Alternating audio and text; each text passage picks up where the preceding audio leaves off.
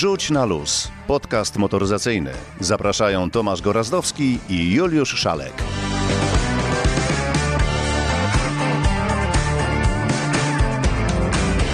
Dzień dobry, dobry wieczór. W końcu nie wiadomo kiedy to pójdzie. 116 odcinek naszego podcastu. Dobry wieczór. Jak tam twój wykres? Wykres się zwiększa i zmniejsza. Zobaczymy. Miejmy nadzieję, że będzie dobrze. Nie chcę, żebym cię poganiał zapewne w związku z tym. Zacznijmy. Ale nie tak od razu po prostu? Tak, właśnie. Nie filozofuj, tylko powiedzmy, co będzie dzisiaj o Lexusie. Dzisiaj o Lexusie będzie wiele, bo w sumie Lexus zarzucił nas nowymi informacjami, więc będzie między innymi o Lexusie LBX. A co z Golfem? Będzie o? Golfie R333 Nie może być. I Peugeot też będzie? 3008 na 2024 rok. Zajmiemy się również motocyklami, bo przecież na wyspie Man trwa motocyklowe szaleństwo. Gamonie się tym dzisiaj zajmują. Będzie o 50. rocznicy powstania naszego ukochanego malucha. Czy będziemy opowiadali o tym wspaniałym samochodzie, czy po prostu zapytamy się wzajemnie o nasze wspomnienia z tym samochodem? Zapytamy się, no bo co my możemy dodać na temat malucha? No przecież wszyscy malucha znają, ale powiemy również o szalonym pomyśle wyjazdu 40 maluchów do Monte Carlo. I to kto tymi maluchami pojedzie, to po prostu A dojadą? No nie wszyscy zapewne, chociaż serwis jedzie, zawodowy. Maluchem. Kierowcy też nie najgorsi, w związku z tym jest duża szansa, chociaż przełęcz Stelvio na przykład maluchem, no to No. trzeba się mocno starać. Zdecydowanie bardzo się nawet postarać i czasami może nawet popchać. Sięgniemy także wzrokiem, Tam, gdzie wzrok nie sięga, rzecz jasna. czyli do Wielkiej Brytanii, gdzie zmiany, zmiany, zmiany, czyli zmiany w Jaguarze, w Land Roverze i o tym wszystkim opowiemy, bo to są zmiany w zasadzie bardzo istotne. A to chyba już najwyższa pora na zmiany tam, w tej marce. W historii motoryzacji sięgniemy też do marki, która co nieco na przestrzeni lat miała do powiedzenia, szczególnie w tych takich szybszych samochodach. Zdaje się, że powiemy coś o Polestarze. Aż mi odjęło mowę. A, widzisz. No i tam dorzucimy to i owo, jakiś Topolino wpadnie, coś jeszcze na Z pewno bezpieczeństwa? Z przepisów? Się... Oczywiście, na pewno tak. No to, żeby nie marudzić, to zaczynamy. Co ciekawego w świecie moto? Od Lexusa zaczynamy? Zaczniemy od Lexusa, bo to jest w zasadzie samochód, który dla Lexusa ma być przełomowy. Mówi ci coś Baby Benz? Mm, mały Benz. No takie dziecko Brzdąc. Benza. Dokładnie tak. Mówimy o modelu 190, takim Mercedesie, który no, spowodował, że wielu na tę markę się obraziło, ale znacznie więcej osób do tej marki przyszło. Ale po to ten właśnie 190 sprzed lat. Oczywiście, że tak. Nie Piękny było innego miałem, 190. miałem Miałeś pięknego 190? białego. Kupionego od nowości? Czy takiego Bardzo no- starego dziada? Bardzo nowy był kupiony i bardzo niedługo stał pod blokiem. Ach, że dostał nóg. Dostał. Szkoda, szkoda. No ale o Lexusie miała być mowa, a nie o Mercedesie, ale Mercedes wymyślił sobie, że wśród tych luksusowych limuzyn klasy S, sportowych SL i, na przykład terenowych y, Gelend, brakuje mu w ofercie samochodu dla ludu, czyli takiego Volkswagena Golfa. I właśnie Baby Benz miał być tym najmniejszym wówczas i najtańszym modelem. I teraz uważaj, Lexus doszedł do tego samego wniosku Będzie mały Lexusik? będzie mały, mały Lexusiczek taki. Bo przecież już jest mały Lexusik, czyli UX, później jest NX, później jest RX, a później jest RZ. Tak wygląda gama crossoverów Lexusa, bo nie mówimy o y, sedanach. Ale teraz Japończycy doszli do wniosku, że przecież jest jeszcze miejsce dla LBX-ika. I tak oto powstanie samochód, który jest prawie 30 cm mniejszy jeszcze od tego mniejszego, najmniejszego do tej pory oferowanego Lexusa i on będzie też Taki Aigo, tak? no nie, bo to będzie taki pełnowymiarowy y, mini RZ. Że z kropką po prostu wyjdzie. Ale, ale tak. nie to, że powstanie po prostu nowy mały crossover w gamie jest najważniejsze, tylko że Lexus próbuje udowodnić wszystkim, że to będzie mały crossover, ale tak samo luksusowy i tak samo dobrze wykonany i tak samo dobrze wyposażony, co ten największy RZ. I na przykład nowości jest w tym samochodzie kilka. E, oczywiście układ hybrydowy nowej generacji, oczywiście infotainment, czyli ten system rozrywki też nowy, wprowadzany jako pierwszy właśnie w tym modelu dla Lexusa.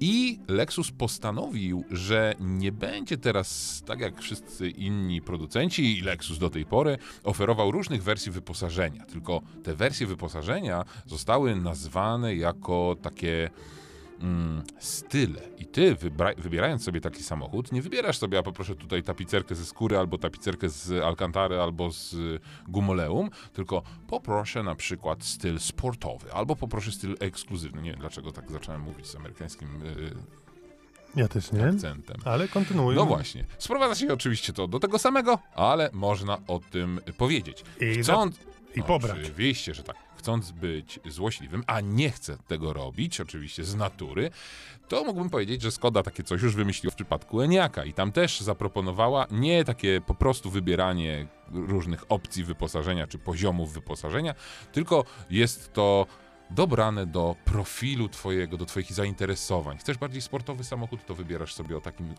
zacięciu sportowym. Chcesz bardziej elegancki i tak dalej, i tak dalej. Takie poziomy, takie style, takie designy są cztery. No i oczywiście lista wyposażenia dodatkowego. Cena nieznana, ale...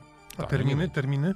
no, auto wejdzie do sprzedaży najpewniej w tym roku jeszcze pod koniec, więc być może auto pojawi się na początku przyszłego. LBX. Jakieś dziwne nazwy ten Lexus wymyślił, co? Tak, tak. RZ, Z, Z z kropką, UX, NX, no... Ale widzisz, zrobili zapewne badania. Tylko czemu się nas nie zapytali, to byśmy im swoje zdanie odpowiedzieli. Dobrze, czy teraz kontynuujemy wątek na zasadzie podobieństw, czy a contrario? A contrario. Bardzo ładnie to powiedziałeś. To w takim razie, jeżeli ma być a contrario, to może o motocyklach teraz. Bo mógł być jeszcze wątek y, podobrario, że podobne. W związku z tym o motocyklach. Gamonie wybierają konie. Opowiedzą nam dzisiaj o słynnych wyścigach motocyklowych na wyspie Man. Jeżeli ktoś nie zna, To niech pozna to niech koniecznie. pozna. Y, W zasadzie y, trzeba być bystrym, szczególnie przed y, ekranem komputera czy też telewizora, bo jak to naprawdę tam się wszystko szybko dzieje, szalenie niebezpieczne, szalenie widowiskowe i po prostu To jest tak niebezpieczne, że już za każdym razem mam wrażenie, że mówimy o tym, że to się odbywa już po raz ostatni taka impreza, bo to jest, warto powiedzieć wszystkim, impreza na normalnych drogach publicznych, gdzie bandą jest na przykład snopek siana. albo dom. Tak, który zasłania taki wjeżdżający w drogę płotek. No ale o tym Gamonie nam opowie. Lewa w górę o motocyklach nie tylko dla motocyklistów. Pojechałeś znowu beze mnie i to pojechałeś w fajne miejsce i zrealizowałeś kolejne motocyklowe marzenie. Byłeś gdzie? Isle of Man, czyli wyspa Man, e, wyspa pomiędzy Kul- Irl- Kultowy kultowa, tak. wyścig, absolutnie od ponad 100 lat grubo. Dokładnie. Od 1907 roku odbywają się tam wyścigi motocyklowe, które kiedyś były częścią wyścigu Mistrzostw Świata, czyli należały do dzisiejszego MotoGP. I tam wykry, wykrywał m.in. Giacomo Agostini. I dokładnie na tym torze. Na tym długim torze, który ma ponad Czy- 60 km. Tam nie ma chyba nic innego, bo ten tor to tak naprawdę nie jest tor, tylko jest No droga. właśnie, i droga. to, są, i to są odkrycia z pobytu tam. Wcale nie. Wyspa jest mniej więcej dwa razy większa niż tor, po którym się jedzie, czyli da się objechać jeszcze inne jakby miejsca. Oczywiście, no, ta nitka toru jest znana, lubiana i podziwiana przez wszystkich. Każdy chce się tam przewieźć e, i zresztą motocykli, ilość motocykli, które tam przyjeżdża jest e, no, niebywała. Miejsce też magiczne z tego względu, że tam nie ma ograniczeń prędkości. Tak, to trzeba by sprostować, bo nie ma ograniczeń prędkości poza, Poza terenem e, zabudowanym. zabudowanym. Czyli jak wyjedziemy na normalną drogę, która wygląda tak, że są domy, nie wiem, 100 metrów od drogi, krawężniczki, wjazdy do sklepów, Parkany, parkany, kamienne. drzewa przede wszystkim, bo piękna roślinność, w ogóle cudowna jest ta wyspa, cudowni ludzie. No, i koty bez ogonów. Tak, no tego nie widziałem, y, ale faktycznie zwierzęta mogą wyjść na drogę. No jest ich dużo, oczywiście owce się pasą z poczwórnymi rogami, bo to jakaś ponoć dziwna rasa też tam jest. Dużo jest takich fajnych bardzo rzeczy lokalnych Ale poleciałeś tam samolotem, a nie motocyklem i... i więcej tego już nie zrobię. Czyli co? Wyspa Man na pewno jeszcze raz, ale tylko... To jest tak, jakbyś pojechał w góry y, jeździć y, na wyjazd narciarski i nie zabrał ze sobą nart. Okej. Tam trzeba być motocyklem. To jest, tam wszędzie się jedzie motocyklem, wszędzie motocyklistów witają, goszczą. Oczywiście jest ich bardzo dużo. Motocyklem wjeżdżasz wszędzie. Wszędzie ci witają. Wszędzie są parkingi na trawnikach, na, y, obok. Motocyklem wszędzie zmieścisz. Prywatne parkingi ludzie udostępniają, żeby motocykle można, stawiają krzesełka, że możesz siedzieć u nich na podwórku i 5 metrów od ciebie przyjeżdża facet Jest. 300 na godzinę po publicznej drodze. No, to, to robi, mam ciary teraz, jak o tym opowiadam. To jest naprawdę niesamowite. I te YouTuby, które się ogląda, te filmy, które Onboardy oglądamy, i- te onboardy wszystkie, to nie jest żadna ściema. Jak widzisz film na YouTubie i wydaje ci się, że on jest podkręcony, ja tak miałem kilka razy, że mi się wydawało, że te filmy są podkręcone pod publiczkę. Na własne oczy to widzisz i myślisz w tym filmie, to tak jest. Ten motocykl, jak tam ucieka pomiędzy domami i takie niby przyspieszone tempo, to to tak wygląda na w rzeczywistości. Czyli przelatujący pocisk po prostu. Dokładnie, bo punkt odniesienia, jak oglądasz e, wyścigi na torze, to nie masz takiego punktu odniesienia, że stoi dom, albo drzewo, albo siedzą ludzie w knajpie, a ten motocykl przejeżdża obok nich dwa metry. Nam pani przybiegała marszal i zakazała podciągać nogi, bo siedzieliśmy na kawałku jakby takiej trawy i żebyśmy zabierali nogi. I chwilę później przelatywał koleś metr od nas, tam żeśmy szacowali, było około 280 na godzinę. Generalnie Wyspa Man nabrała na mnie nowego oblicza, polecam wszystkim, trzeba tam jechać, każdy kto się jara motocyklami Czyli co, powinien bilety, do... bile- bilety na prom bukujesz Teraz. teraz. Teraz trzeba bukować, bo jeszcze trwa, bo festiwal TT trwa 14 dni i jakby w sobotę, dwa weekendy, są w sobotę główne wyścigi, oczywiście wcześniej kwalifikacje, super sporty, super twiny, jest tego mnóstwo.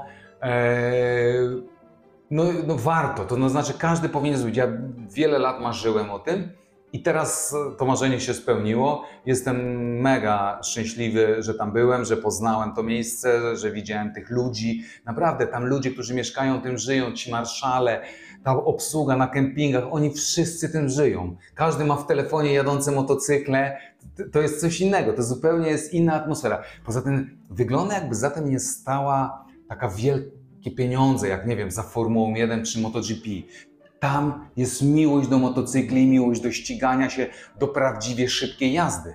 To nie jest to, że oni jarają się tym, żeby e, wiesz, wyprzedzać. Znaczy, oni lubią, kochają szybką jazdę. Spotykaliśmy ludzie, co przyjeżdżają tam od 27 lat. I pytam człowieka, tobie się podoba 27 lat przyjeżdżasz w to samo miejsce, oglądać te wyścigi, które wiecie, jak no przyjedzie paru, potem czekasz, aż zrobią całe kółko.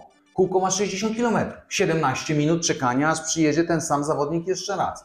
No niektórzy 16, padł rekord, 16 chyba 45. Tak? Niesamowite miejsce. Na pewno wrócimy jeszcze do tego, bo no, jest tutaj materiału, jest o czym opowiadać na pewno jeszcze przynajmniej raz. Także Wyspa Man Rules. No trzeba mieć stalowe nerwy i umiejętności. Ja bym powiedział, że trzeba mieć po prostu duże to, co trzeba mieć i wtedy można tam pojechać. Ale, żeby tam się dostać, Tak, nawet w, tak, tak, to jako nie widz, to nie każdy, nie zawsze, bo terminy y, i miejsca są zabukowane na wiele, wiele lat w przód, więc nie jest to wcale łatwe, a wyścigi na Wyspie Man trwają do 10 czerwca. No dobrze, to teraz w zasadzie znowu możemy się odbić pięknie od motocykli i od wyspy Man. Ale I zostajemy trochę w duchu sportowych emocji. Bardzo proszę, Gorąca premiera. Golf R. Golf R333, bo tak nazwa tego modelu się nazywa, bo to jest specjalne wydanie y, właśnie y, z okazji, y, okazji i Golf 333 został, Cóż to za okazja, że 333? nie wiem, ale zostało wyprodukowanych 333 sztuki tego samochodu, zostały wyprodukowane sztuki, bo tak To powiem. niedużo. No niedużo. I zgadnij, w ile sprzedały się te wszystkie W samochody? 33. No właśnie nie, W 3. nie. W 8. W 8 minut? W 8 minut. No tak, ludziom się powodzi. Nie wiem, czy słyszałeś, że e, prezes Narodowego Banku Polskiego Kupił sobie Golfa? nie, ale powiedział, że tak nam jest dobrze i Polska przeżywa taki okres prosperity, że tak nie było od Jagiellonów i Piastów. Wspaniale. Więc może to nasi wykupili te wszystkie golfy. No tak, biorąc pod uwagę, że jeden taki golf kosztuje 340 30. 6 Oj, to już mogli, Mogliby, nie? prawda, no. No właśnie. Y, I jest droższy od 300-konnego Porsche 718 Cayman.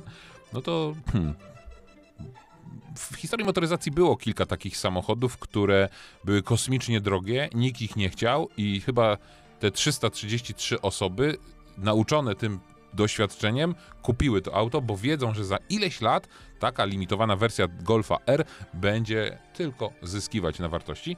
A co w nim wyjątkowego, mój panie? No właśnie, co w nim wyjątkowego? Moc. 333 konie.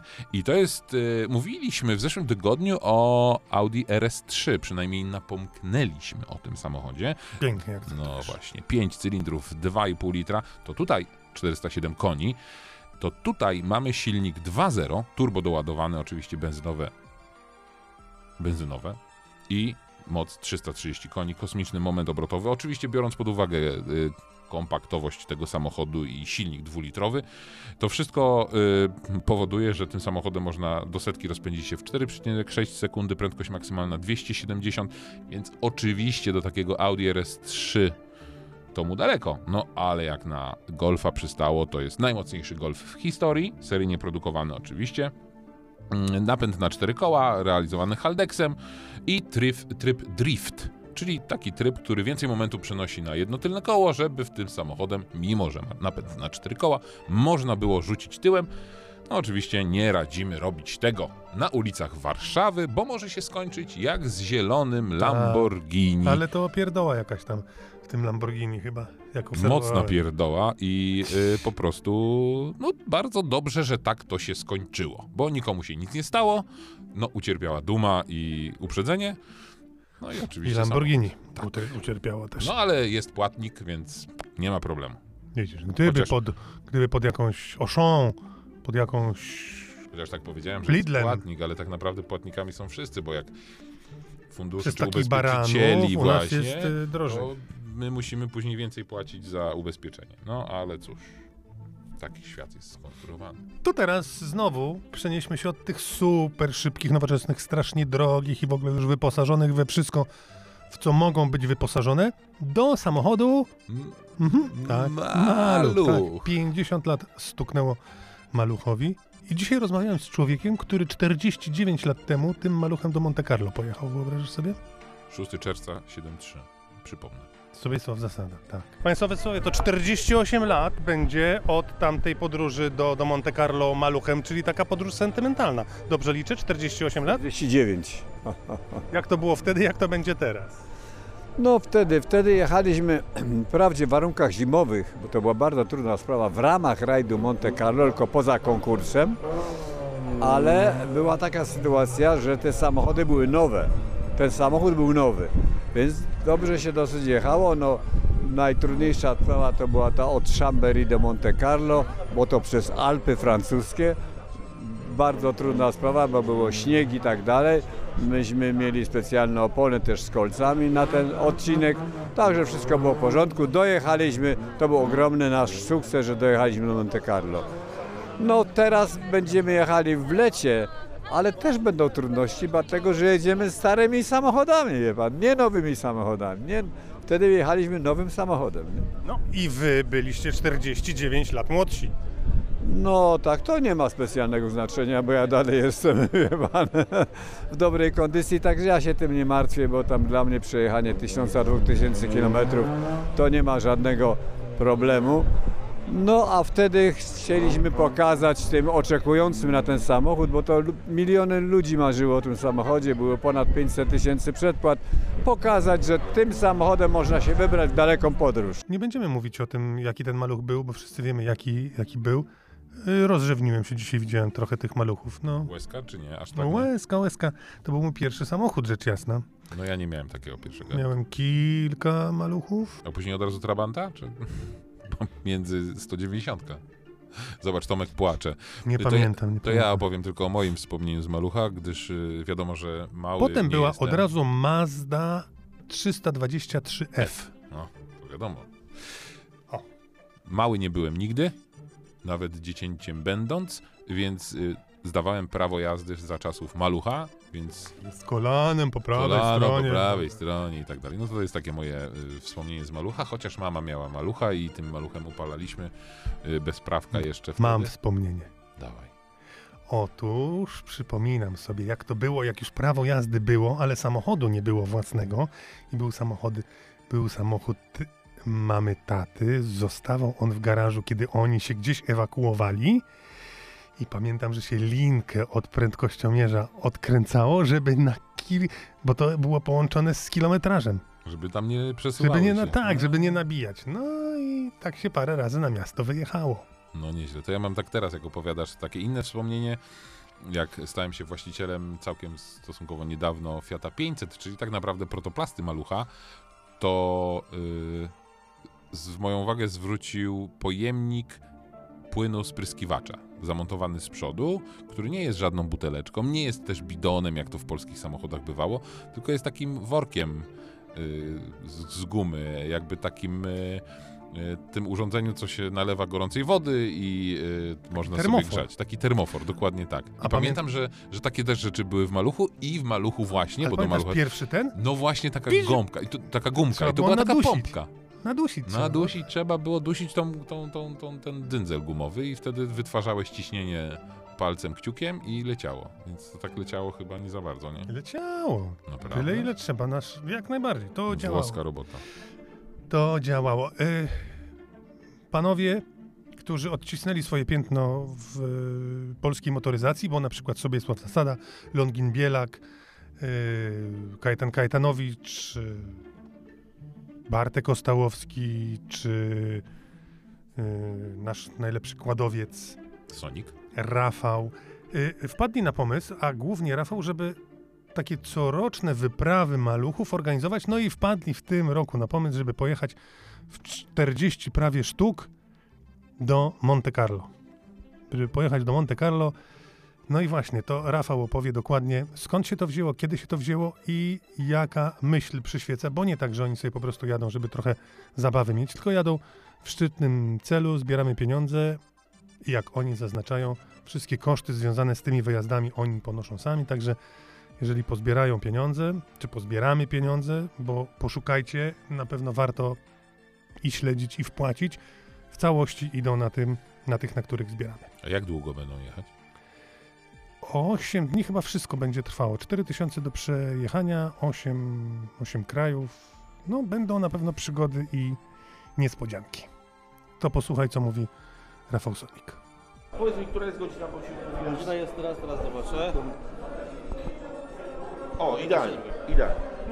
To y, o przypadku. Skończyło się na przypadku. Jedna część łańcucha, czyli powstające we mnie, powstająca we mnie i narastająca we mnie przez lata potrzeba zrobienia czegoś dobrego, znaczącego od przedstawicieli motosportu i motoryzacji dla poszkodowanych w motoryzacji w ruchu drogowym. To narastało od lat. Robiłem wiele rzeczy, ale nic nie było z tego nie było spektakularnego i takiego, co, z czego można byłoby zbudować machinę. W ubiegłym roku przypadkowo koledzy mnie zapytali: Słuchaj, ty wiesz, jest taka wyprawa maluchowa do, z Krakowa czy z Bielska do Turynu, do fabryki, bo jest rocznica niedługo. Ja mówię: A ja tam będę w okolicy. O, to się koniecznie spotkajmy. I w dniu, w którym kończyłem swoją alpejską wyprawę w Bergamo, dostałem SMS-a: Będziemy dzisiaj w Bergamo, czy moglibyśmy się spotkać? To był ten przypadek. I nagle pomyślałem sobie: Kurczę, to może być to. To może być właśnie ten wehikuł, dzięki któremu będziemy mogli nadać jakość i skalę i ten najważniejszy dla każdego z nas element rozwoju projektu, w którym wielcy ludzie motoryzacji, bo przecież hasło szerokiej drogi, jego autorem jest Sobiesław Zasada. E, Prędkość bezpieczna, autorem jest Sobiesław Zasada.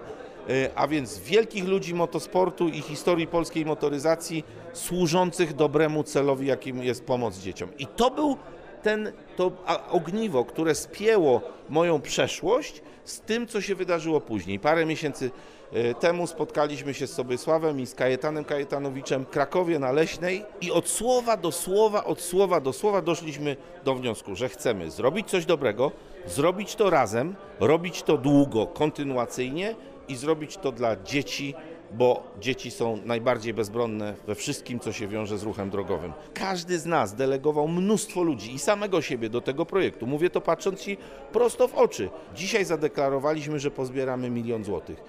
Może dużo, może mało, ale to już jest zobowiązanie. Ja mam nadzieję, takie ciche, że to będzie od początku więcej. Celujemy wysoko. Dlaczego? Żeby zmienić rzeczywistość. To jest nasz cel.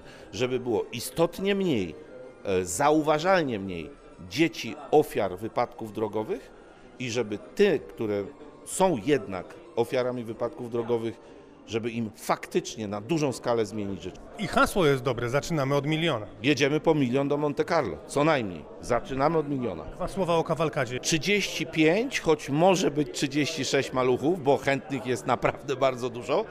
Yy, I my takie dopuszczamy jakąś sytuację, że ktoś mówi, to ja ustąpię miejsca, bo jedzie na przykład auto z brandingiem dużego sponsora, który wkłada do projektu jakąś bardzo istotną wartość. To ja Mamy może w duchu malucha może, bo tak troszkę się zrobiło romantycznie, sentymentalnie. Bardzo proszę. Fiat nie tylko maluchem żyje. Chociaż wiadomo, że ten sam maluch polski był produkowany przez długi czas, chociaż właśnie nie taki długi jak u nas, tylko krótszy we Włoszech. No ale wiadomo, historia to każdy sobie może znaleźć tę historię, nie będziemy jej powtarzać. Ale dzisiaj Fiat także żyje małymi samochodami, chociaż brzmi to dość zaskakująco, bo jak sobie prześledzimy, co możemy kupić we Fiacie, no to oprócz tak naprawdę 500 nie mamy wiele, no jest Tipo i w zasadzie na tym się to wszystko kończy. Ale Fiat przypomniał sobie, że przecież jest mistrzem świata w produkcji małych samochodów i przypomniał sobie, że miał kiedyś taki model, który nazywał się Topolino. I wyobraź sobie, że Topolino jest pomysł na wskrzeszenie właśnie tego modelu i to ma być elektryk dla ludu, bo to ma być malutki samochód, mały, dość zaskakujący w kształtach, chociaż nawiązujący. Nie dosyć, że do 500 to no może tu bym przesadził, jakbym powiedział, że do tego pierwszego Topolino, ale elementy Fiata 500 można znaleźć w przedniej części tego nadwozia. Zaskakujący mówisz kształt. Czy przypomina kształtem kalafiora? Wiesz co, trafiłeś w sedno i nawet kolor jest taki zielonkowo-turkusowy, ale to jest samochód pudełeczko. Kalafiory nie są turkusowe. Zielone są? Też nie są zielone. A, kalafior, bo jakoś pomyślałem o brokule. Nie wiem, jakoś mi tak patrzę do ciebie i patrzę, widzę brokuła. Yy, więc ten samochód jest mały, je- jest, je, nie jest kanciasty, ale jest pu- w pudełkowatym kształcie. Yy, no taki kartonik na, na kółkach, mały, bez drzwi bocznych, tylko z taką linką, więc to oczywiście jest koncept, wiadomo, ale wygląda przecudownie, przezabawnie. Kojarzysz Citroena Ami? Taki samochód, który w Monte Carlo, do którego wybierają się e, nasi motoryzacyjni herosi maluchami, e, na tym słynnym zakręcie wirażu takim F1, taki mały Citroen szaro-czarny, który się wywrócił. To Fiat Topolino jest bardzo w zasadzie do niego podobny. To jest samochód dwumiejscowy, idealny na e, czasy elektromobilności i takiej motoryzacji w, w wydaniu e, mikro. Jeśli to wejdzie i faktycznie będzie miało dobrą cenę, bo wcale nie musi tutaj być zasięg duży, bo nie o to w tym samochodzie cho- chodzi, no to może być przebój. Ja się cieszę, że Fiat przypomniał sobie o małych samochodach, bo zobacz, co się stało z Punto, co się stało z takimi właśnie samochodami, z których słynął Fiat. A Nie z- ma ich. A moment, a co z pandą się dzieje? Panda jest produkowana nawet. No widzisz. Ale nikt o niej nie wie, bo jest tak kosmicznie droga, że. O! Brawo, brawa. Nie ma. Stilo, nie ma. Tempra, Tipo Uno. Nic nie ma. No Tipo jest, jest. Tylko Tipo wiesz, ile kosztuje najtańsze Tipo, nie? Stówkę. To takie tanie auto. Ale to moglibyśmy tak opowiadać i już. To teraz, e, skoro wspomniałeś o tym historycznym e, Citroenie, to może właśnie poświęćmy kilka minut e, na to, co się kiedyś wydarzyło. W naszym kąciku historycznym Antoni Grudniewski dziś opowie o Polestarze. To się naprawdę wydarzyło w świecie motoryzacji. Na przestrzeni już wielu odcinków naszego cyklu zapewne jawię się wam jako popsuj zabawa, narzekacz, maruda, ten, który mówi kiedyś to było. No bo kurde było. I zamierzam przedstawić to na przykładzie marki mi wyjątkowo bliskiej, za kierownicą której przejechałem dziesiątki tysięcy kilometrów. Jeśli przesuniecie palcem po mapie z Warszawy w górę, to gdzieś tam trochę wyżej jest zimna Szwecja, a w niej, czy właściwie z niej, pochodzi Volvo. Marka słynąca z pancernych konstrukcji, kanciastych kształtów i bezpieczeństwa. Niemniej wiele osób zapomina, że Volvo dało światu niesamowicie ważny element w świecie motorsportu.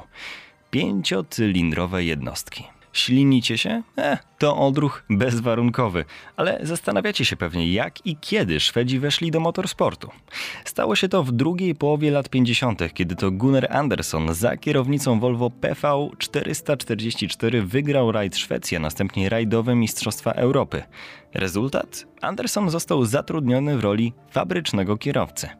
Mniej więcej w tym samym czasie marka, chcąc pokazać się z nieco innej strony, uruchamia Volvo Competition Service sklep z częściami, gdzie wszyscy klienci marki mogli zakupić specjalne akcesoria, takie dostosowujące auto do nieco bardziej agresywnej jazdy. Coś jak ten dodatek w cenie jednego dolara w przypadku zakupu Dodge'a Dimona. Tam akurat w skład zestawu wchodził podnośnik, węższe przednie koła i tak dalej. O tym mówiłem w jednym z odcinków podcastu Wrzuć na luz, możecie oczywiście wrócić. Wracamy do Volvo, bo w międzyczasie Volvo ściga się dalej i pokazuje, że można inaczej. Jest pierwszą marką, która na start wystawia samochody z silnikami uturbionymi. 343 czy później legendarne 850 kombi. Szaleństwo. Na przestrzeni lat współpracy z marką podjął również Jan Flash Nielsen, pierwszy właściciel Polestar, którą w perspektywie zakupił Christian Daly. Firma miała za zadanie ulepszać, podrasowywać, tuningować samochody Volvo. Najlepsze jej efekty mogliśmy oglądać w 2009 roku. To właśnie wtedy świat zobaczył pierwszy i absolutnie niesamowity owoc tej współpracy.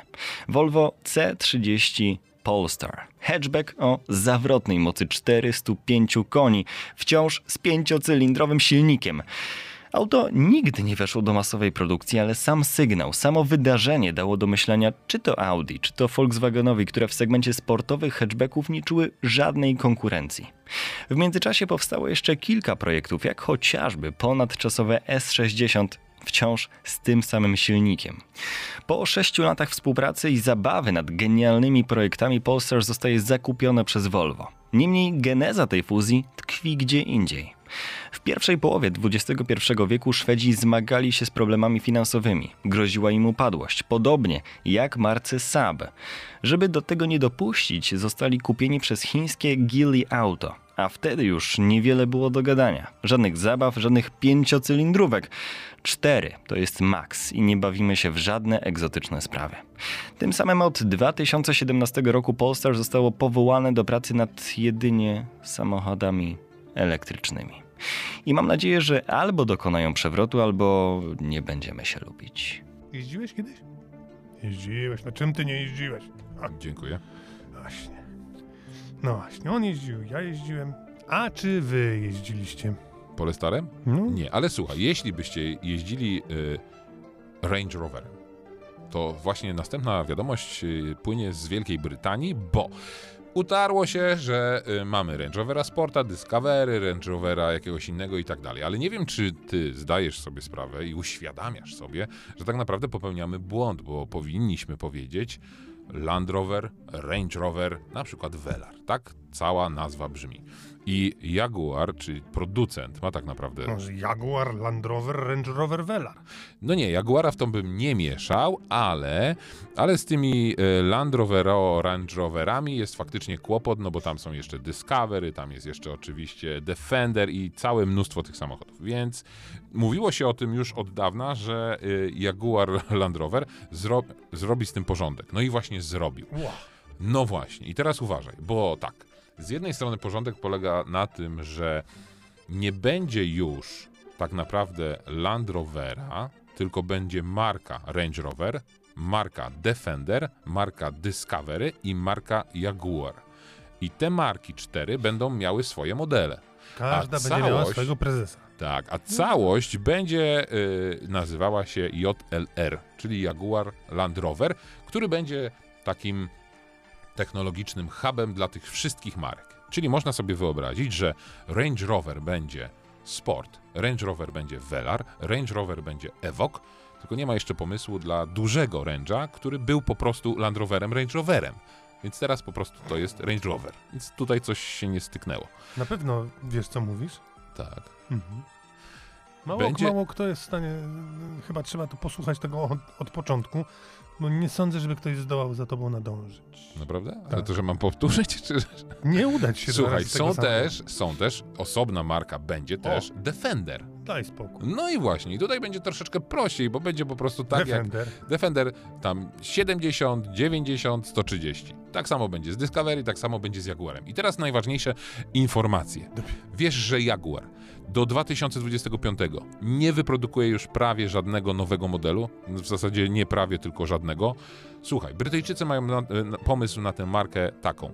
Kasują całość i dopiero w 2025 wyskakują z kompletnie nowym samochodem, który i od tego czasu Jaguar będzie super luksusową marką.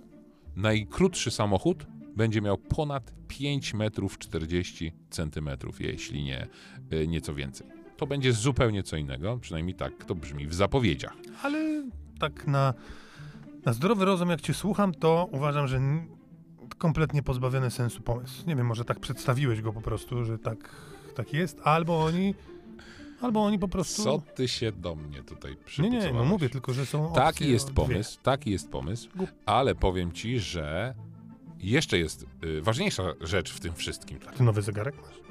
Nie, cały czas ten sam, ale godzina y, się nie zmienia. Mhm. Że. No nie wiem, bo znowu powiesz, że nie nadąża ktoś. Mamy to wielkie zamieszanie z tym nazewnictwem, to żeby jednak zamydlić trochę wam oczy, to na atrapie z przodu, na grillu samochodu, nawet dla modeli rocznika 224, Będzie Fiat. nie, zostaje Land Rover. No i teraz pytanie. W czterech słowach napiszcie, co się zmienia. No i zobaczymy, komu się uda. Tak. I bardzo to Wiesz było. co, to ja może o Peugeocie coś powiem. Właśnie, to było bardzo y, inspirujące. I Peugeot 3008. No widzisz, można. Można, cudować, proste, nie- proste, no właśnie. Chodzi o samochód, Bardzo ładny. W Peugeotie widziałem ostatnio kolor. Zielony butelkowy. To my będziemy teraz o kolorach opowiadać. No, tak mi się skojarzyło, bo nie lubię zielonego. Zielony butelkowy. Ty miałeś wspomnienia z Bardzo. maluchem, ja mam wspomnienia z Volkswagenem butelką. Polo Classic, kupowanym w... e, No chyba nie, to nie są już czasy Peweksu, jeszcze, ale, ale, ale to było dawno, dawno temu.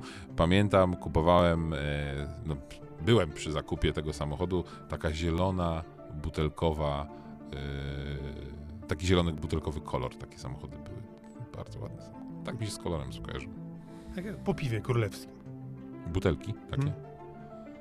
Tak, a wiesz, że będzie wprowadzany c- system e, kaucyjny, jeśli chodzi o opakowania? Tak, tak, od, od 10 lat już wprowadzają. No to za 10 lat właśnie. No, brawo. Wielkie, wielkie szuru buru i będzie już za 10 lat. To Tak, będzie nam lepiej wtedy niż za Jagiellonów. kaucja będzie złotówkę. No ale wiesz. Peugeot 3008, wspaniale, wreszcie coś się dzieje w Peugeotie i to jest takie powolne odsłanianie i zdejmowanie kurtyny, bo ten samochód jeszcze w zasadzie nie został ujawniony, więc nie wiemy jak on wygląda.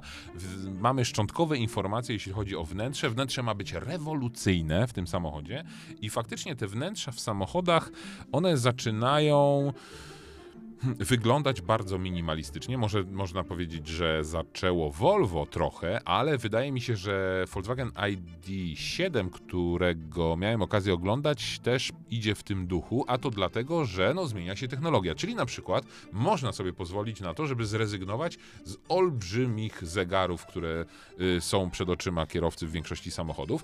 W Volkswagenie ID7 te zegary są zminimalizowane do maksimum.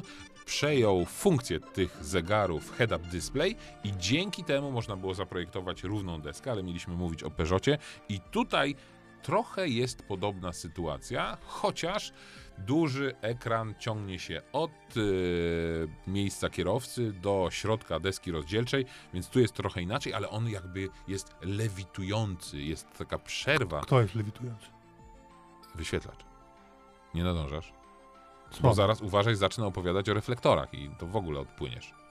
Więc tak wygląda wnętrze. Zamknij oczy, wyobraź sobie, bo nasi słuchacze już dawno to zrobili i po prostu już oczyma wyobraźni widzą ten samochód. Piękne kolory, piękne materiały, oczywiście sztuczne z recyklingu, mm, ale wszystko sprawia wrażenie naprawdę bardzo takiego estetycznego i takiego dość nowoczesnego. A z zewnątrz, no z zewnątrz to jak Peugeot 3008. Cena.